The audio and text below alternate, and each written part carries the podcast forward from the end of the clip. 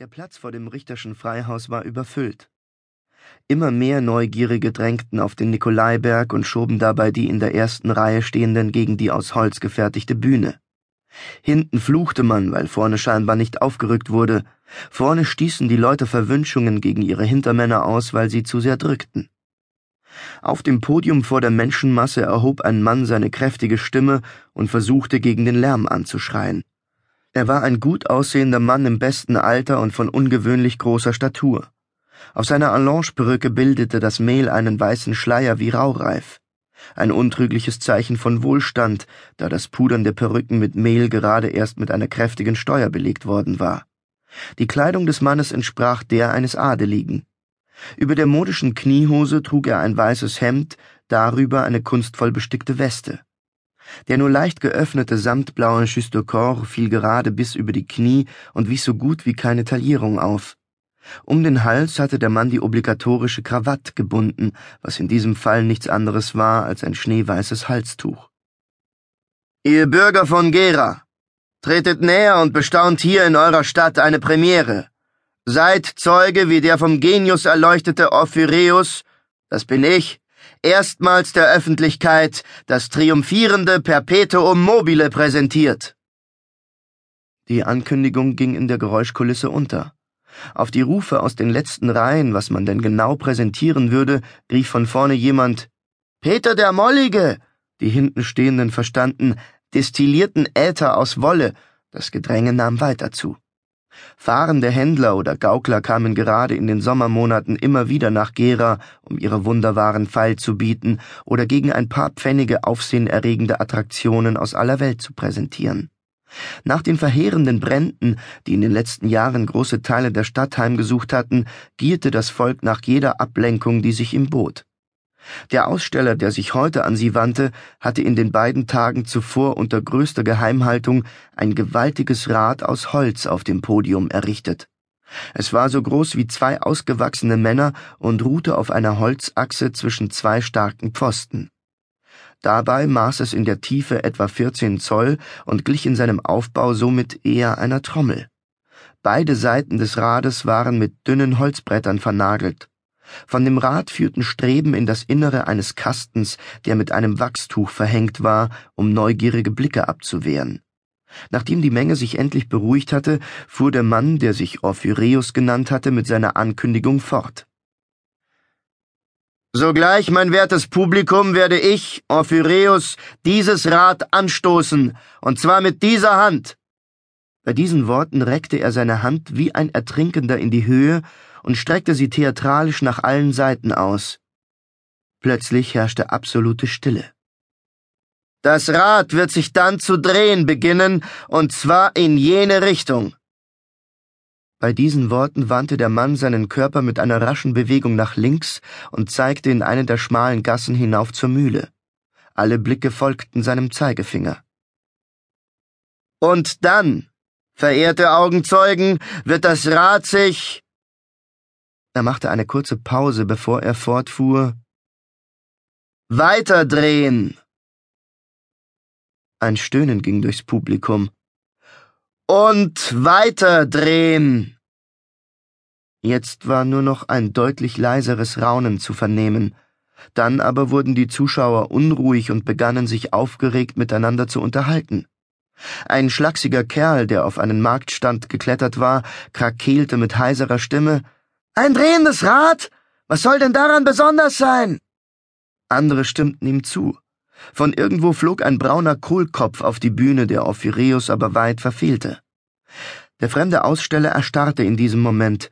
Er schloss die Augen, breitete die Arme aus, als würde er sogleich zum Himmel emporfahren, und rief mit donnernder Stimme Schweigt, ihr verdammten Sünder, sonst wird der Herr euch alle bestrafen. Augenblicklich herrschte wieder gespenstische Ruhe auf dem Platz. Das Rad! schrie Orphyreus, wobei seine Schlagader und die Sehnen am Hals hervortraten. Dieses Rad, welches ich erfunden habe, wird, wenn es von mir einmal angestoßen wurde, nie wieder anhalten. Es wird sich bis in alle Ewigkeit weiterdrehen, selbst dann noch, Er öffnete wieder die Augen und lehnte sich weit nach vorn, wodurch er in das Publikum zu fallen drohte. Wenn ihr alle bereits tot und verfault seid! Bei den Worten tot und verfault stöhnte die Menge auf. Was ihr Unwissenden hier seht, ja, sehen dürft, ist ein Perpetuum mobile eine Apparatur, in der sich die göttliche Kraft, die Ewigkeit auf Erden manifestiert, und ich habe sie erfunden. Ich, Orphireus. Bei den letzten Worten fasste er sich an die Brust und schaute ergriffen in den bewölkten Himmel. Erstmals wichen die Zuschauer ein wenig vom Podium zurück, so dass sich die Welle zusammengepresster Leiber nun von vorn nach hinten über den Platz ausbreitete. Wenn ihr also Gott sehen wollt, und zwar hier und jetzt, dann gebt einen kleinen Obolus in die Beutel meiner Gehilfen. Wenn die Beutel ausreichend gefüllt sind, um dem Herrn gerecht zu werden, werde ich mit dieser Hand das Rad anstoßen, und ihr werdet Zeuge der göttlichen Energie und Unendlichkeit. Wieder zeigte Ophireus seine Hand, schloss die Augen und verharrte in dieser Pose auf dem Podium, als sei er in Stein gegossen worden. Gleichzeitig drängten sich mit spitzen Ellbogen vier schmutzige Burschen in abgewetzter Kleidung durch die Menge und forderten die Männer und Frauen mit drohenden Gästen auf, ein paar Pfennige in ihre Beutel zu werfen.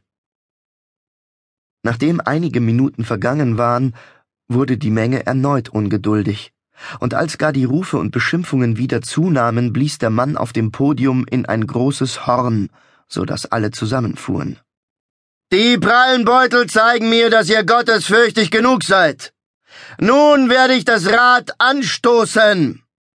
Silence, bitte. Attention. Als es etwas ruhiger war, schritt der selbsternannte Erfinder zu dem Rad, fasste es auf der linken Seite so weit oben an, wie er nur greifen konnte, und gab ihm einen mächtigen Stoß nach unten. Das Publikum applaudierte.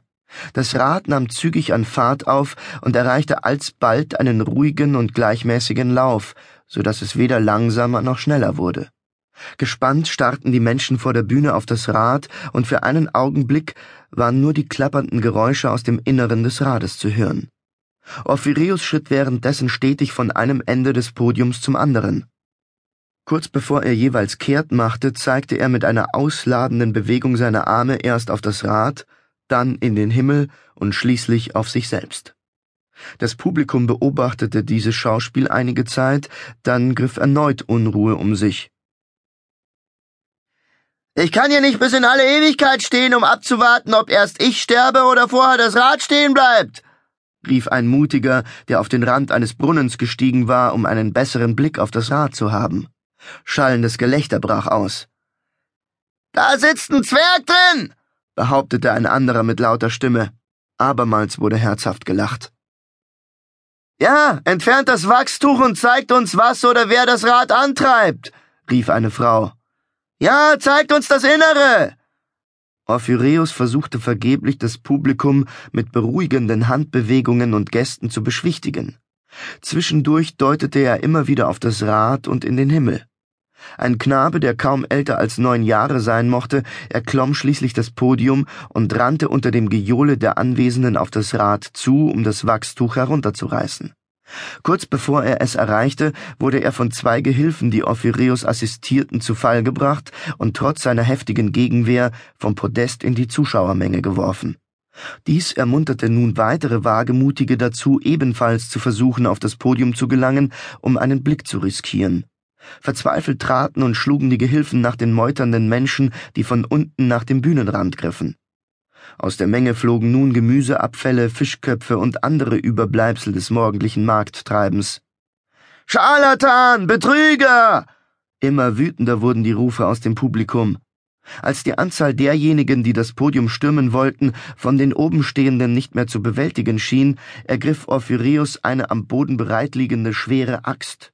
Mit wilden Schwüngen schlug er nach den Aufmüpfigen, die erschrocken zurückwichen. Dann holte er mit der Axt zu einem mächtigen Hieb aus.